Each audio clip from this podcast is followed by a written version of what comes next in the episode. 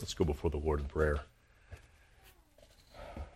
Our great God and Father, we are grateful that you've given to us your word, that you've, in your kind providence to your people, you've caused this word to be written down, that we can study it, we can proclaim it, we can hear it, we can hide it in our hearts, we might not sin against you.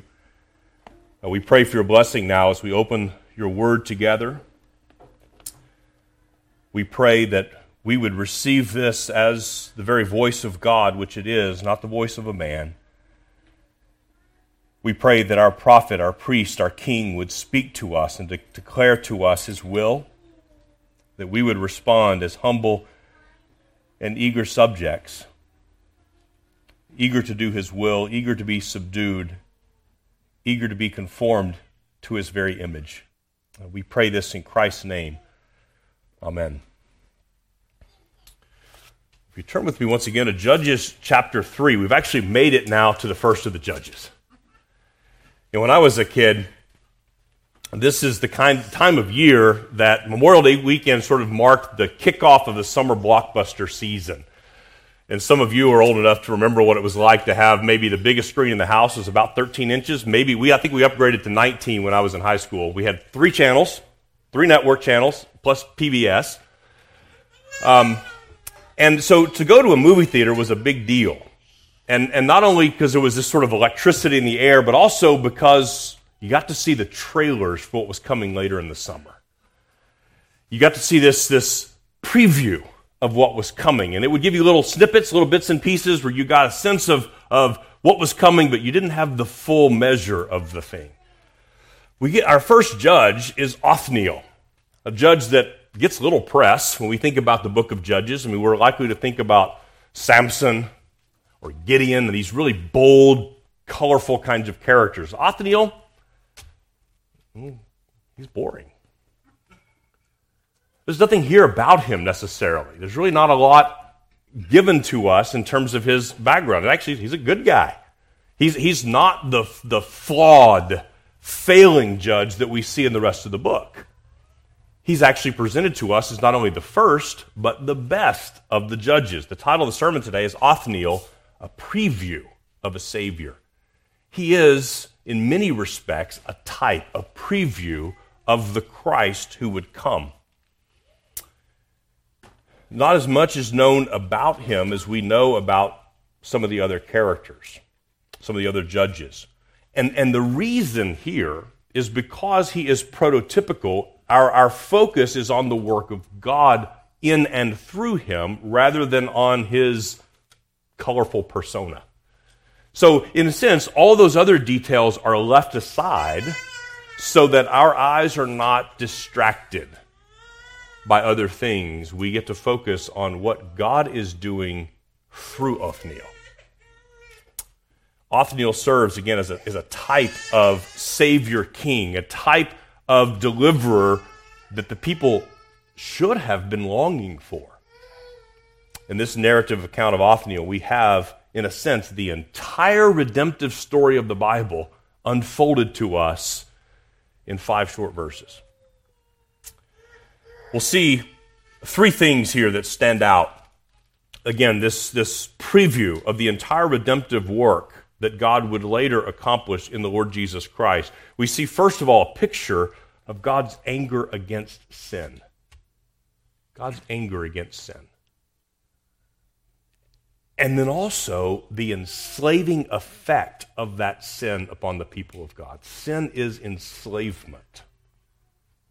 And thirdly, we see a salvation, but not just a salvation. We see a preview of triune salvation in the life and the work of Othniel. Let's read the text together, beginning in Judges 3. We're reading 7 through 11. Judges 3, 7 through 11. Thus the sons of Israel did what was evil in the eyes of Yahweh, and forgot Yahweh their God, and served the Baals and the Asheroth.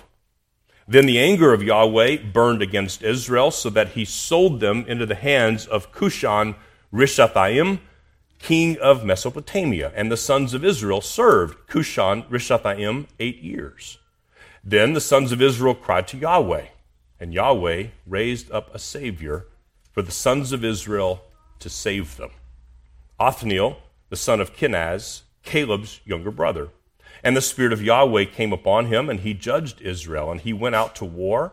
And Yahweh gave Cushan Rishathaim, king of Mesopotamia, into his hand, so his hand was strong against Cushan Rishathaim. Then the land was quiet for forty years, and Othniel, the son of Kenaz, died. Thus is the reading of God's word.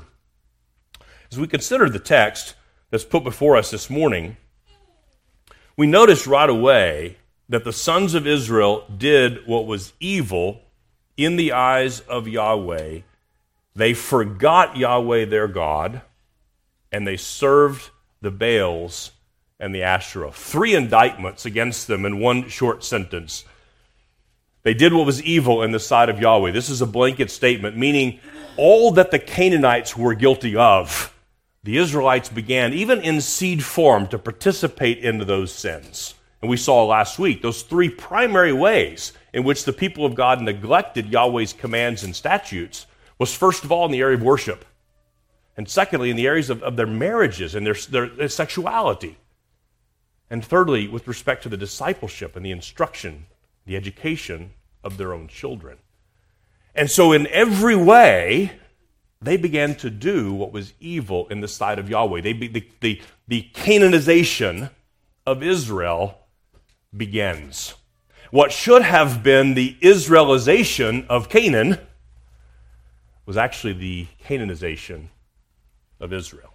But they also were told they forgot Yahweh their God. It doesn't mean that they, they, it slipped their mind that God existed. It doesn't mean that they, they somehow misremembered that God is the one who brought them into the land. What it means is they forgot Him. They forgot His character, His person. They forgot not only the rules and the statutes, certainly, but they forgot who God is. They forgot His kindness to their fathers and the promises that He had made to them. And as evidence of this fact, they went and served the Baals and the Asheroth. Now, both Baals and Asheroth here are plural, and that's intentional. Because the, the Canaanite wasn't just a single god, there were all kinds of gods that the Canaanites served at their convenience and at their pleasure. And what happens here, and particularly in this area of worship, is that the people of God were pursuing something that the Canaanite gods seemed to offer them that they preferred. What was it about the Canaanite worship that was appealing? Because, I mean, think about this. We live in a land that has all kinds of religions. Um, I don't remember exactly where it was. Not long ago, I was in a, I think it was a convenience store or something. I'd gone in and to get a bag of ice or something, and there's this Buddha there. You know, you could put that Buddha in, in my office and leave it there round the clock, I'm never once going to be tempted to bow down to Buddha or to worship Buddha. I, that, that's, so sometimes we, we wrestle as kind of Western Christians with this idea of these pagan gods and think, what was the draw? I mean, I mean, most of us are not really tempted to go and venerate Mohammed or to worship the, the, the 20,000 plus gods of the Hindus. Most of us are not tempted in those ways. So it seems kind of remote, even archaic or primitive. But here's what we, we know about the worship of the Canaanites with respect to the Baals and the Asheroth. It was a very fleshly kind of worship. It appealed to the flesh. It had a sense of, of immediacy to it, an immediate gratification. Because the Canaanites, everything in their land was about fertility. It was about crops and livestock and families. And I said this before a few sermons back that what we know about the Canaanite religion was that they believed that Baal and his Asheroth, which was his sister, that they had to come together sexually in order to produce fruitfulness in the land. And that the Canaanites would had these, this ritual prostitution where they would simply act out these things so that Baal, in a sense, would be motivated to have these encounters with the Ashtaroth and produce fertility. So it was, it's, it's, a, it's a worship that is, in one sense, it's easy. It, it's fleshly. It, it sought a tangible, practical benefit, an immediacy to it that was appealing to their flesh. I mean, the people wanted worship that was, that was earthy, that was carnal, that was physical, and it promised benefits to their flesh. Something like health and wealth and prosperity. Does that ring a bell? It's the same kind of, of ethos that made it appealing. It, it, it tickled their ears, it tickled their flesh. And, and God's justice, God's holiness, God's goodness, his, his most pure wrath burned against them because they were trading a worship of the true and living God for a worship of images and creatures and things. So the question we, we must wrestle with is Does God's anger still burn against sin? Is God the New Testament God, the right hand God of the Bible, the, the friendly God, is he still angry against sin? And the un- answer is unequivocally yes. Absolutely, he is. And not only is the answer yes, but it's for precisely the same reasons. Look at, what Paul says in Romans chapter 1. Remember this in Romans 1. Paul says, For the wrath of God is revealed from heaven against all ungodliness and righteousness. I think that's a pretty clear answer to the question is God angry with sin? And it goes on to say, These men who by their unrighteousness suppress the truth, for what can be known about God is plain to them. Because God has shown it to them, He's shown Himself. For His invisible attributes, namely his eternal power and divine nature have been clearly perceived ever since the creation of the world in the things that have been made. So they are without excuse.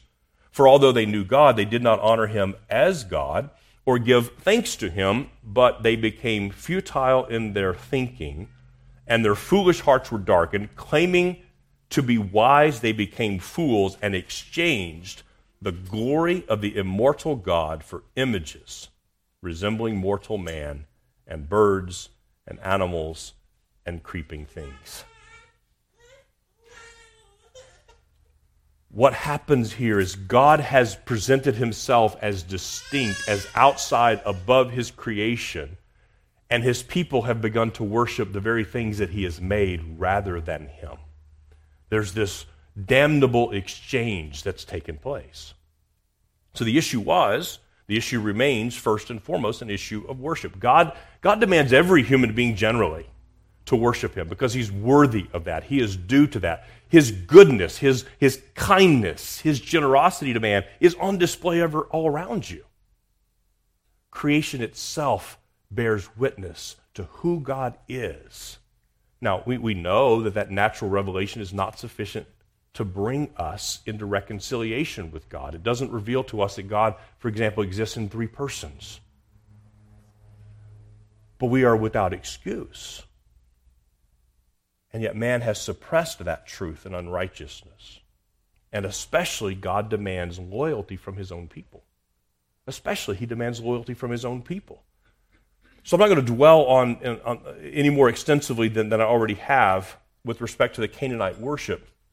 But notice this according to God's commandments, in order to worship Him, you would have to go and take the best of your crops, the best of your flocks, and bring that to God and either set it on fire or slit its throat. It required sacrifice, it required faithfulness, it required a commitment to Yahweh to worship Him. The gods of the Canaanites said, It's easy. In fact, it's pleasurable for you. There's nothing demanded of you, only a promise of what might be given to you. And it's centered around fertility and fruitfulness. It was inherently sensual and sexual in nature.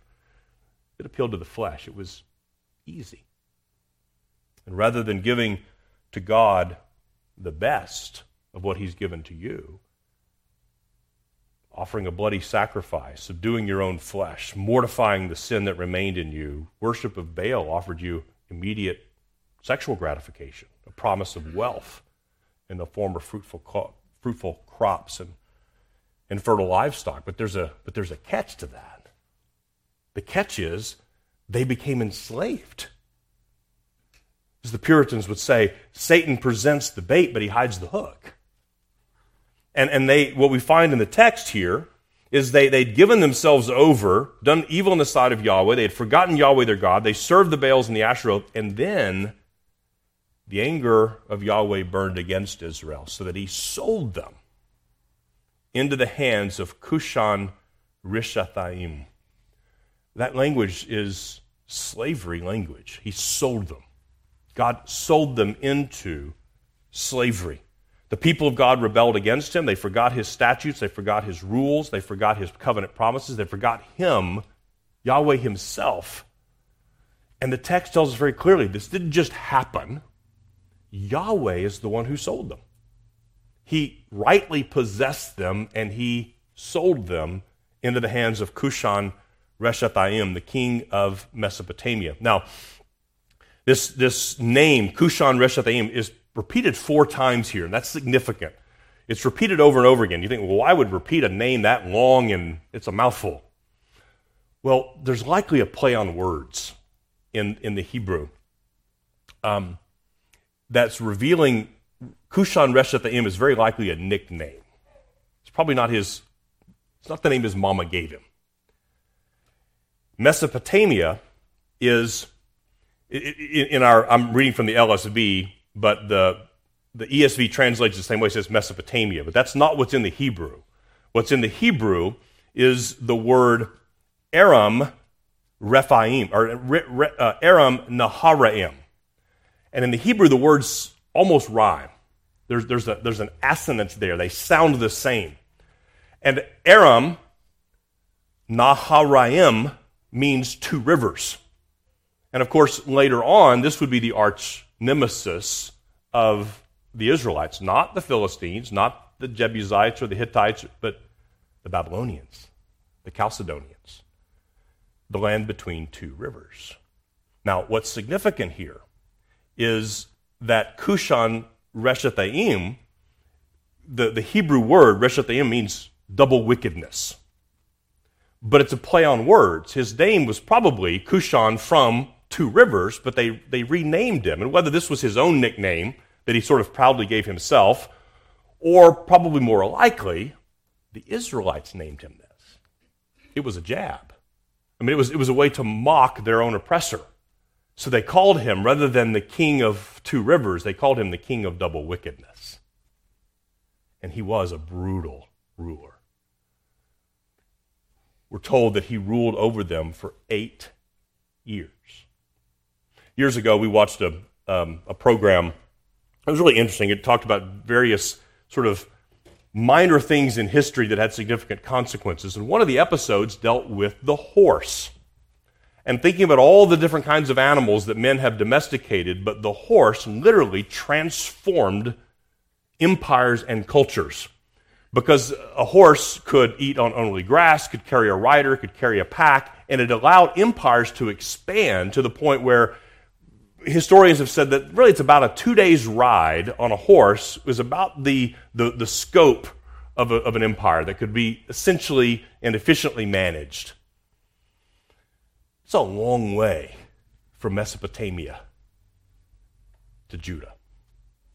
And yet, somehow, this particular king was able to subdue this people and rule them for eight years over that big of a distance. What's the answer to that? Well, Yahweh sold them into his hand. And he was able to rule in that way. This is the very image of slavery. And it's really, that's all we know about this king. Historically, we know very little about him. Biblically, we know very little about him. And, it, and, and it's because that's not important. What is important is Yahweh put them there. He was a mighty king. His name, very likely a nickname, was doubly wicked. And the Lord used this particular man to accomplish his purposes. Dale Ralph Davis describes it this way. He says, Yet even here, in Yahweh's anger, is hope for Israel. For his anger shows that he will not allow Israel to serve Baal unmolested. Yahweh's wrath is the heat of his jealous love by which he refuses to let go of his people. He refuses to allow his people to remain comfortable in sin.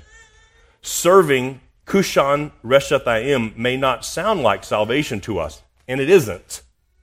But if it forces us to lose our grip on Baal, it may be the beginning of salvation. He goes on, we must confess that Yahweh's anger is not good news, nor is it bad news, but it is good bad news. It shows that the covenant God who has bound himself to his people will not allow them to become cozy in their infidelity. Steadfast love pursues them in their iniquity and is not above inflicting misery in order to awaken them. The burning anger of Yahweh is certainly no picnic, but it may be the only sign of hope for God's people, even though they may be yet unaware of that fact. Do you think of hardship that way? Do you think of chastening of the Lord in that way? It is not salvation, but it might be the beginning of it. It might be the single thing that Yahweh uses to arrest our attention. In a sense, to say, guys, eyes up here, look right here, because we've forgotten Yahweh. Now, this historical event was designed by God uh, to be an example to us. Not only an example to his ancient people, but an example to us. And there's, there's a deeper message here than what is on the surface of this historical event.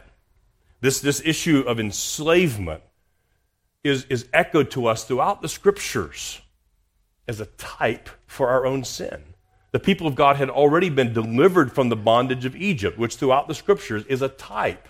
It's a, it's a metaphor for the deliverance from sin. And, and so, too, God had sold them into the hands of Cushan Rishathaim, and they were in bondage here. They were slaves, and that's what sin does it enslaves us.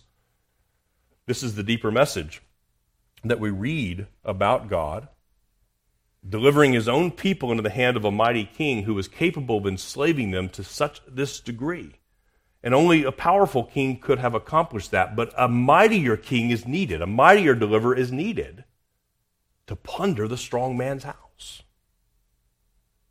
To take that which was held hostage in darkness and to rescue it. Sin enslaves, and every man and woman and child is born into this kind of slavery.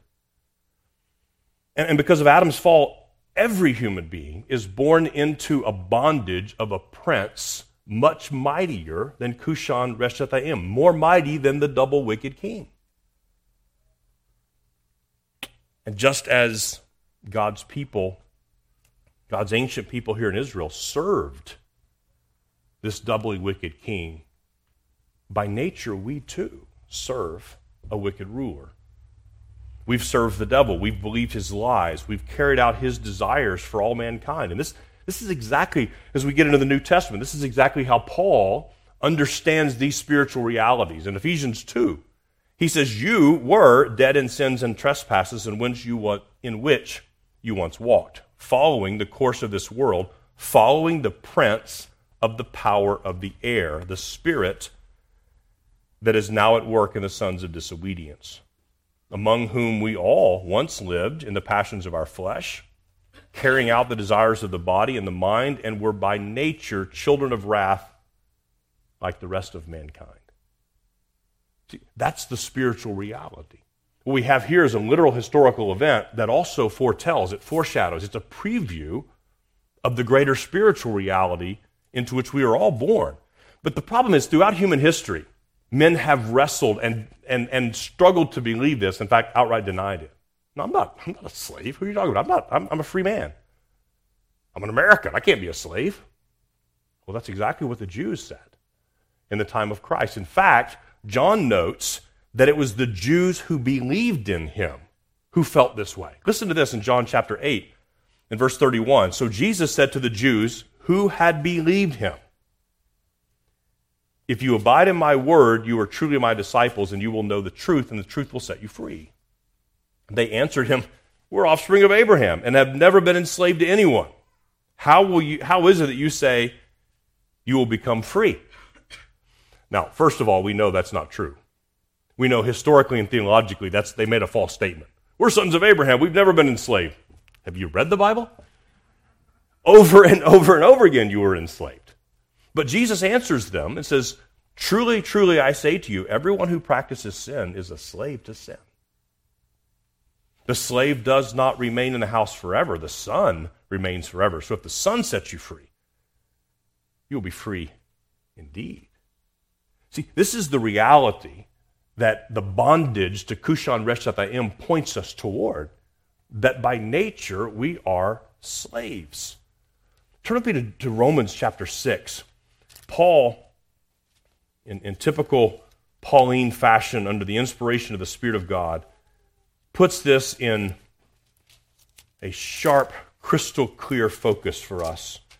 In Romans chapter 6, beginning in verse 15, he has just has, has opened up for both Jew and Gentile both that by, by nature we're children of wrath. By nature, no one does good, not even one.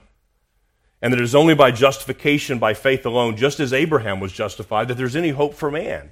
And then he says in, in chapter 6, beginning in verse 15, he says, What then? Shall we sin because we're not under law, but under grace? May it never be.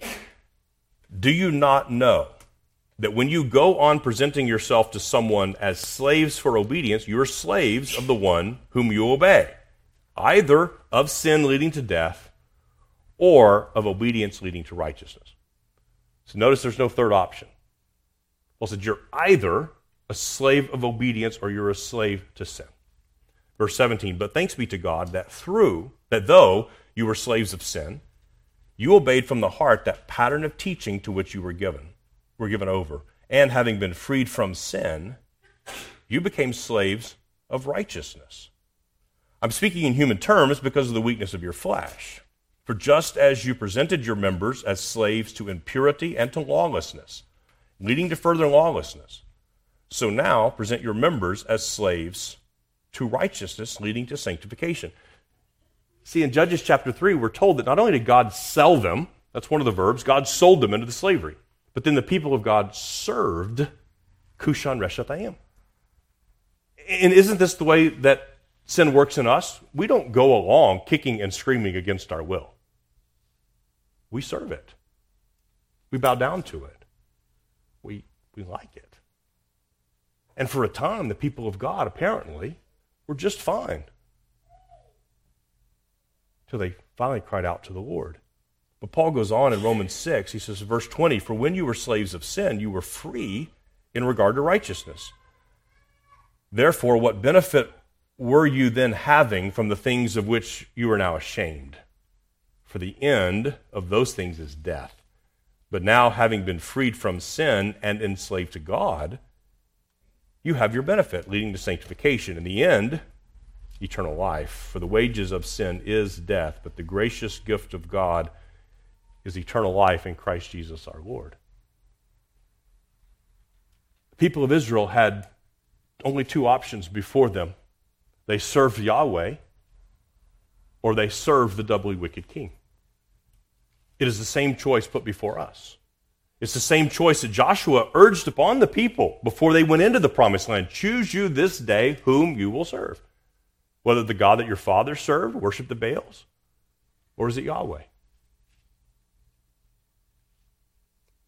Do you understand this theological concept that sin is not just something that happens to you, it's not just something that you do, it is a master, it is a slave master. It is, it is a jailman. It is a, a bondsman.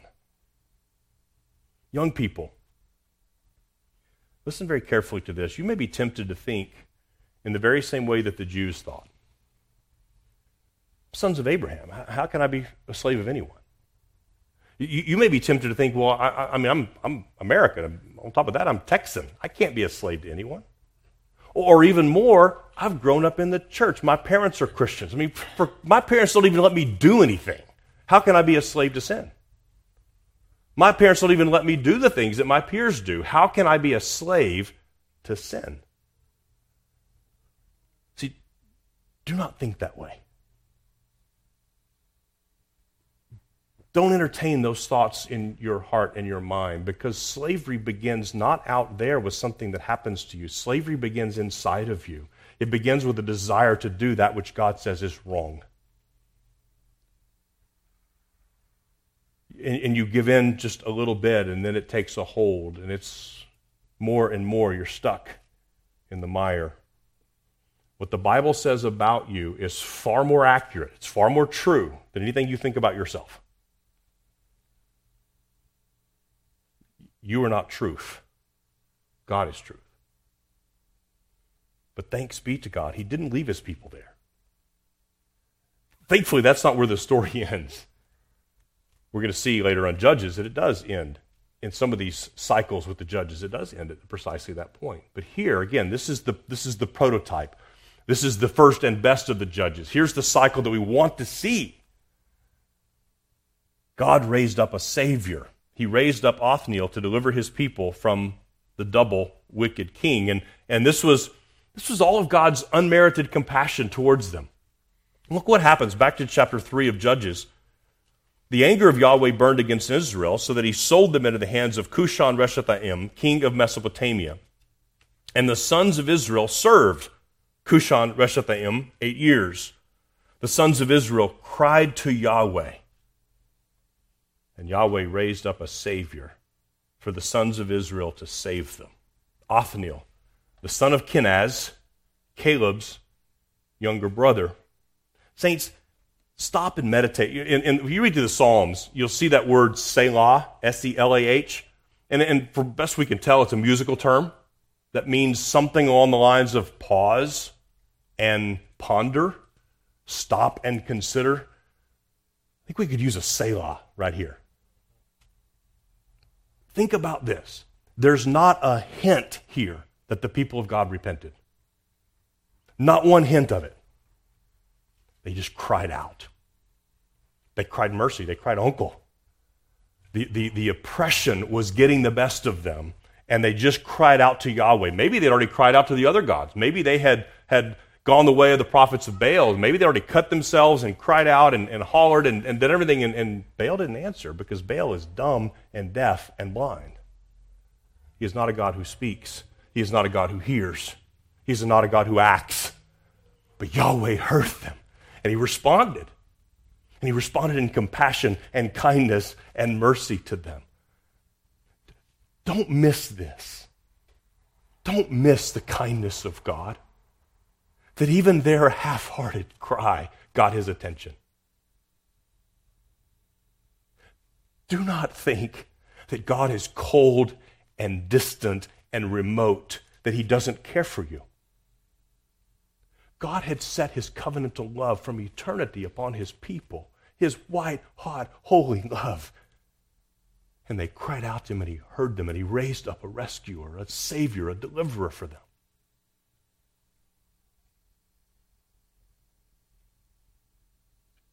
From all of eternity, God the Father had fixed his infinite love upon his people, and nothing in all of creation could change that, not even them. That leads us to the final point. Notice here that God's deliverance foreshadows a triune work of redemption. It foreshadows a triune work of redemption. So we see in verse 9 the sons of Israel cried to Yahweh. Yahweh raised up a savior for the sons of Israel to save them, Othniel, the son of Kenaz, Caleb's younger brother. And the spirit of Yahweh came upon him, and the judge, and he judged Israel, and he went out to war. And Yahweh gave Cushan Rishathaim, king of Mesopotamia, into his hand. So his hand was strong against Cushan Rishathaim. And again, a pronoun would have, would have suited here for any of these, for at least two, probably three of the uses of the name Cushan Rishathaim, but the author repeats it on purpose, both with respect to their bondage, but also respect to his destruction. Remember in Isaiah 33 that I read today, there was, there was, the, there was the leader who would deal treacherously, but one day his treachery would be turned on himself. In Othniel, we read the account of God the Father sending a judge, literally a savior, a deliverer who is filled with his Holy Spirit. Othniel, again, is the first. He's the best of these judges, the best of these saviors. And, he foreshadows the Father sending his only begotten Son, the perfect, complete deliverer, Jesus Christ, who was filled with the Holy Spirit beyond measure. Yahweh hears, which, which is an act of just unmerited, unfathomable grace that he hears them. There's, again, no evidence of true repentance. God raises up a deliverer who will save his people. He fills that deliverer with the power of his spirit and he crushes crushes the enemy of his people. And this ought to remind us of a promise that God made all the way back in Genesis chapter 3 when Adam and Eve rebelled. They rebelled against God. They ate of that which God said, Do not eat. God cursed the ground because of Adam. He thrust them out of the garden. He sold them into the slavery of their own sin. But you know what he also did? He promised on that day, one day, I will raise up a deliverer. I will send the seed of the woman who will crush the double wicked king's head. I will crush the head of the serpent.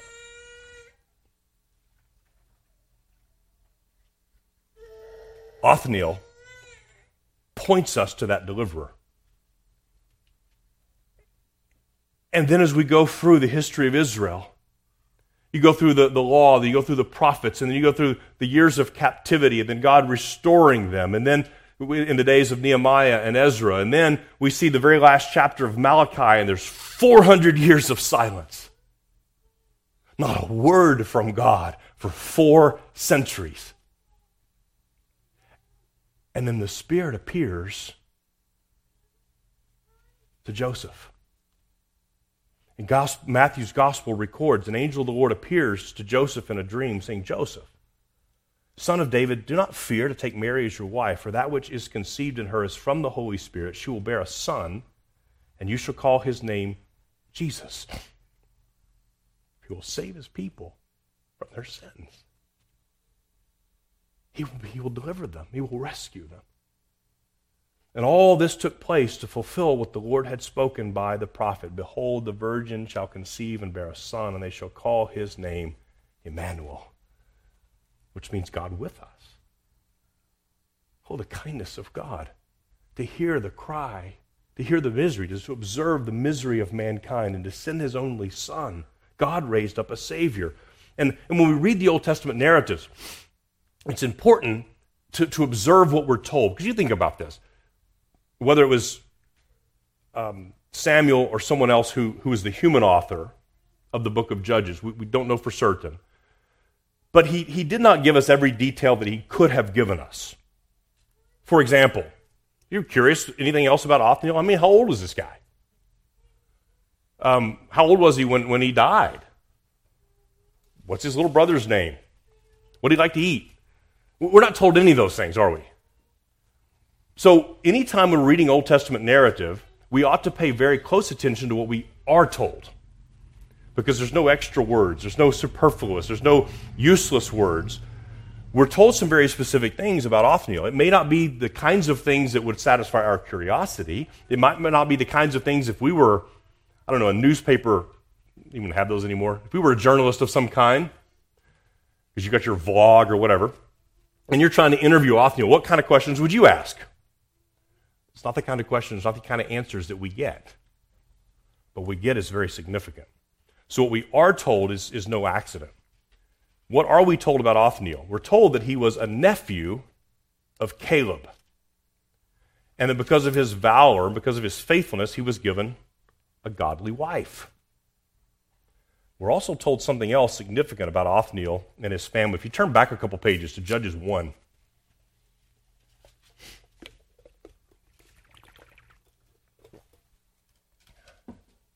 Look at verse 8. the sons, again, you're going to see some repetition here. And, and notice how the, the tribal name of Judah is repeated. That's important. Then the sons of Judah fought against Jerusalem, verse 8, and captured it, and struck it with the edge of the sword and set the city on fire. And afterward, the sons of Judah went down to fight against the Canaanites living in the hill country and in the Negev and in the Shephelah. So Judah went against the Canaanites who lived in Hebron. Now, the name of Hebron formerly was Kiriath Arba, and they struck Sheshaiah and Ahiman and Talmaiah.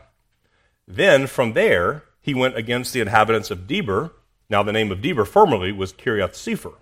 And Caleb said, The one who strikes Kiriath Sepher and captures it, I will give him my daughter Achsah as a wife.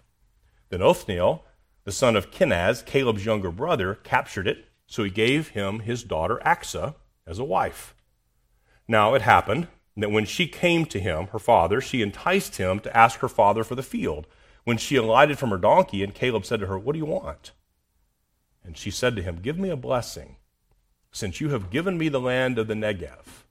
So you shall give me also springs of water. So Caleb gave her the upper springs and the lower springs. Now, the sons of the Kenite, Moses' father in law, went up from the city of palms with the sons of Judah to the wilderness of Judah, which is in the south of Arad, and they went and lived with the people.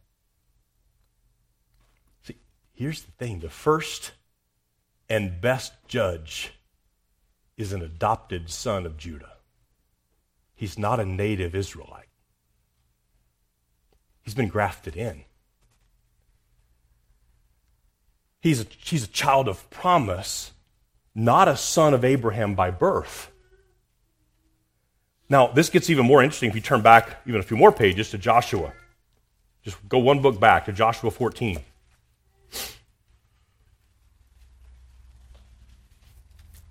Keep in mind, Caleb is Othniel's uncle.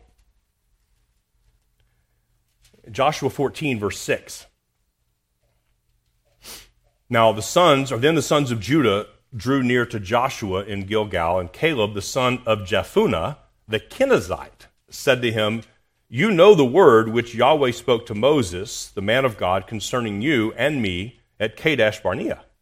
I was 40 years old when Moses, the servant of Yahweh, sent me from Kadesh Barnea to spy out the land, and I brought word back to him as it was in my heart. Nevertheless, my brothers who went up with me made the heart of the people melt with fear. But I followed Yahweh my God fully. So Moses swore on that day, saying, Surely the land on which your foot has trodden will be an inheritance to you and to your children forever, because you have followed Yahweh my God fully. So now behold, Yahweh has let me live, just as he spoke, these 45 years from that time that Yahweh spoke this word to Moses when Israel walked in the wilderness. So now, behold, I am 85 years old today. I'm still as strong today as I was in the day Moses sent me. As my strength was then, so my strength is now for war and for going out and coming in. So now, give me, give me this hill country about which Yahweh spoke on that day. For you heard on that day that the Anakim were there with great fortified cities. Perhaps Yahweh will be with me, and I will dispossess them as Yahweh has spoken. So Joshua blessed him and gave Hebron to Caleb, the son of Jephunneh, for an inheritance. Therefore, Hebron became the inheritance of Caleb, the son of Jephunneh, the Kenizzite, until this day, because he fully followed Yahweh, the God of Israel. Now, you remember the story. Moses, at one point, went to the land of Midian. Of course, he took Zipporah, his wife. Jethro was his father in law. Jethro was a Kenite. He was not an Israelite. And, and later, Moses invited his brother in law, basically Jethro's son, to join with them. You could read this in Numbers. And he declined, but Caleb and others did go with him. Caleb goes with no assurance whatsoever of a promise to him and his family. He, of the 12 spies, was one of two that goes into the land says, I believe Yahweh will give this to us. I've seen the giants. I don't doubt the giants, but I think God will cause them to be dispossessed from the land and he will give it to me. And God, God said, You are right, and I will give it to you because of your faith. Othniel's his nephew, following in those same footsteps, believing God's promise. It's no accident here that Othniel is presented to us as a man of grace by grace. The Lord raised up an adopted son of Judah to deliver his people. Does that sound familiar? See, the typology is rich in the book of Judges. And it's wonderful to meditate on. We also see in Othniel a godly, faithful wife. We don't, so again, we're, we're given just tidbits, but those tidbits are important. She believed that God would give them the land in perpetuity. So she says, I need water because we're going to be here a while. See, you have a picture of a Savior who has a bride who advances her husband's kingdom, who looks to her father in faith, believing that by means of her husband she will be established in the land forever. It's, it's rich, isn't it? So the Lord uses an adopted son of Judah to save his people by the power of his Holy Spirit. Again, does that sound familiar? God the Father hears and loves sends a deliverer, fills that deliverer with his spirit, and rescues his people. Now, Othniel is the first, he, he's the best judge, but he's only a preview. He, he's only a preview, and we know this because verse 11. Go back to Judges 3. Verse 11 closes the door, so to speak, on any idea that Othniel is the answer. Why? because Othniel dies. And it's significant that we're told that the land was quiet for 40 years. Basically, an entire generation, the land was quiet. It doesn't say the people were quiet or the people were at ease. It says the land was. For 40 years. And yet Othniel died. He was a finite Savior. He was a man as good as he was, and there's not a single fault recorded for us in the Bible about Othniel. Now, we know he was, he was a son of Adam, so he was not sinless, but he's not presented to us as, he, as the rest of the judges are with all of their faults. You know, we get to Gideon. Gideon was a mighty savior, but in the end, he's worshiping the ephod he had made. Samson, from, I mean, from the get go, Samson's got issues. Othniel's not presented to us in that way. He's presented to us as the just man, the warrior who redeemed the people but he was a finite Savior. He was a man constrained by his solely human nature. And he dies. And the, the, the, text here tells us that, that it was merely the land that had rest for 40 years. An entire generation had rest from war, but that was it as great as Othniel was, and, and as the, the author here is, is intentional in presenting to us to him, a, presenting him to us in a favorable way, but the salvation that he accomplished, that the Lord accomplished through Othniel, was only outward. It was only temporary. It was only earthly. It only dealt with their outward circumstances. It changed nothing about what caused the enslavement to begin with. Because what happened in the beginning? The sons of Israel did what was evil in the sight of Yahweh. Did Othniel fix that?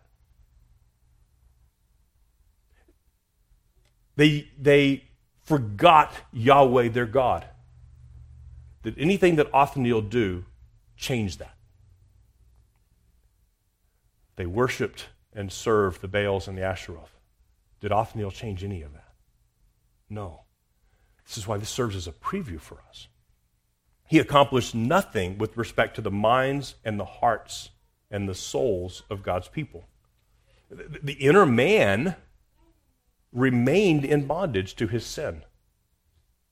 He remained lawless at heart. This is why later on the prophet Jeremiah would say, here's, here's what's so new about the new covenant that will come. One day I will make a new covenant with you, not like the one I made with your fathers. In this new covenant, I will give you a heart of flesh instead of a heart of stone. I will write the law on your heart so that no more will one neighbor say to another, Know the Lord. Because they will all know him, from the greatest to the least. But thankfully, in the fullness of time, God did send such a deliverer. He sends his own son, who's born of a woman. He was fully man, just as Othniel was, except that he was also fully God. He was not only a perfect man, but he was God made flesh. Turn to Ephesians chapter 1 and see how the Apostle Paul unpacks the necessity of such a deliverer and to see how this work of redemption that was merely foreshadowed in Othniel, the work of the Father and of a, of a faithful Son and the Spirit. And to see how this is now at work in the Lord Jesus Christ by the Father and by the Spirit. Verse 3 of Ephesians 1 Blessed be God the Father of our Lord Jesus Christ, who has blessed us with every spiritual blessing in the heavenly places in Christ, just as he chose us in him before the foundation of the world, that we would be holy and blameless before him in love, by predestining us to adoption as sons through Jesus Christ to himself, according to the good pleasure of his will, to the praise of the glory of his grace, which he graciously bestowed on us in the beloved. In him, in Christ, we have redemption through his blood, the forgiveness of our transgressions, according to the riches of his grace, which he caused to abound to us in all wisdom and insight, making known to us the mystery of his will, according to his good pleasure which he purposed in him for an administration of the fullness of the times, that is, the summing up of all things in Christ, things in the heavens and things on the earth. In him we also have been made, have, have been made an inheritance, having been predestined according to the purpose of him who works all things according to the counsel of his will. To the end that we who first have hoped in Christ would be to the praise of his glory. In him you also after listening to the word of truth, the gospel of your salvation, having also believed, you were sealed in him with the Holy Spirit of promise, who is given as a pledge of our inheritance unto the redemption of God's own possession to the praise of his glory. For this reason, I too, having heard of the faith in the Lord Jesus which exists among you, and your love for all the saints, do not cease giving thanks for you, while making mention of you in my prayers. Paul very clearly teaches, on the authority of God's word, that this salvation is necessarily triune. It is God the Father who loved from eternity, who elected from eternity, who set his grace upon his people, and who sent his only begotten Son. And that Son was filled beyond measure with his Spirit so the Father sends, the Son accomplishes the work of redemption, and the Spirit of God applies that redemption to the hearts and minds and wills of his people. Othniel points us to this triune work of salvation. The Father sees the misery of mankind and raises up a Savior, his, his eternally begotten Son. He fills him with his Spirit, and now this Holy Spirit continues to apply that work of redemption to us. And it is not only the work of justification that is triune,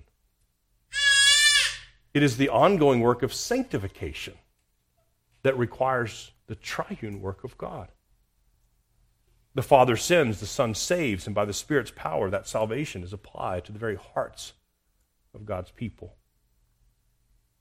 So, as we think about Othniel, we think about the God's work through him. May we be exhorted uh, to cry out to the Lord and ask that he will heal our land. It is not only in, in the hearts of his covenant people that God works, but God works according to his common grace for an entire nation, an entire community, an entire land. Our land is defiled, saints. I don't have to convince you of that the, the horrors of things that are going on in our own nation, in our own communities, even in places that are supposedly, you know, red or conservative or whatever you want to call it. The, the vileness, the wickedness. And it is not only the pagans, the Baals, the Canaanites in our land, but many who name the name of Christ are approving such things.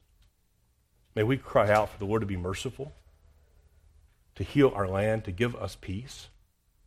It is a worthy thing for us to ask that God, according to his common grace, would give us just rulers, to give, land, give our land peace. That is a blessing to the church of Jesus Christ, to have peace in the land, to be free from conflict, to have, have a, a measure of economic security, to have our children at least safe to walk down a street. Those are worthy things for which we ought to pray. And also, we ought to seek rescue from our own sin by the mighty hand of God, that we would cry out to Him in faith, cry out to Him, believing the gospel of His Son, crying out that only, only by the mighty hand of the one and only deliverer can we be saved, can we be preserved. And ultimately, by that same hand, will, be, will we be glorified in Christ Jesus by the power of His Spirit. So let's pray together.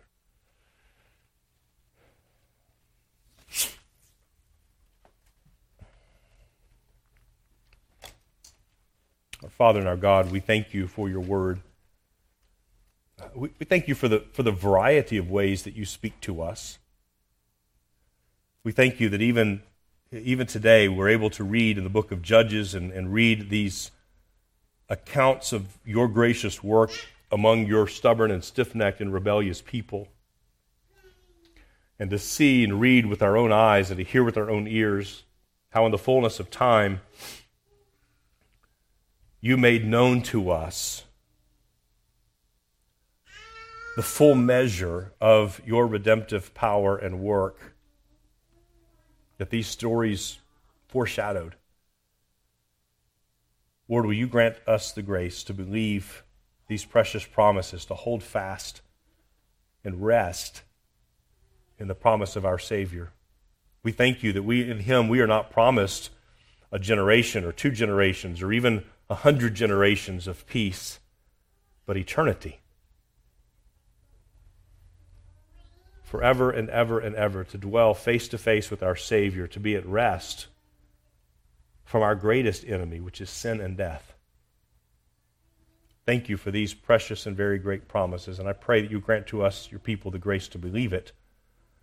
I pray that those here, even in our midst today, who've not yet trusted in Christ, in Christ alone, for the pardon of their sins, for the cleansing of their iniquity, that today would be a day, be the day of salvation, the day that a hard heart is made tender before the throne of your grace. That today would be a day that one cries out for mercy, and you will hear and you will save. We ask this in Christ's name. Amen.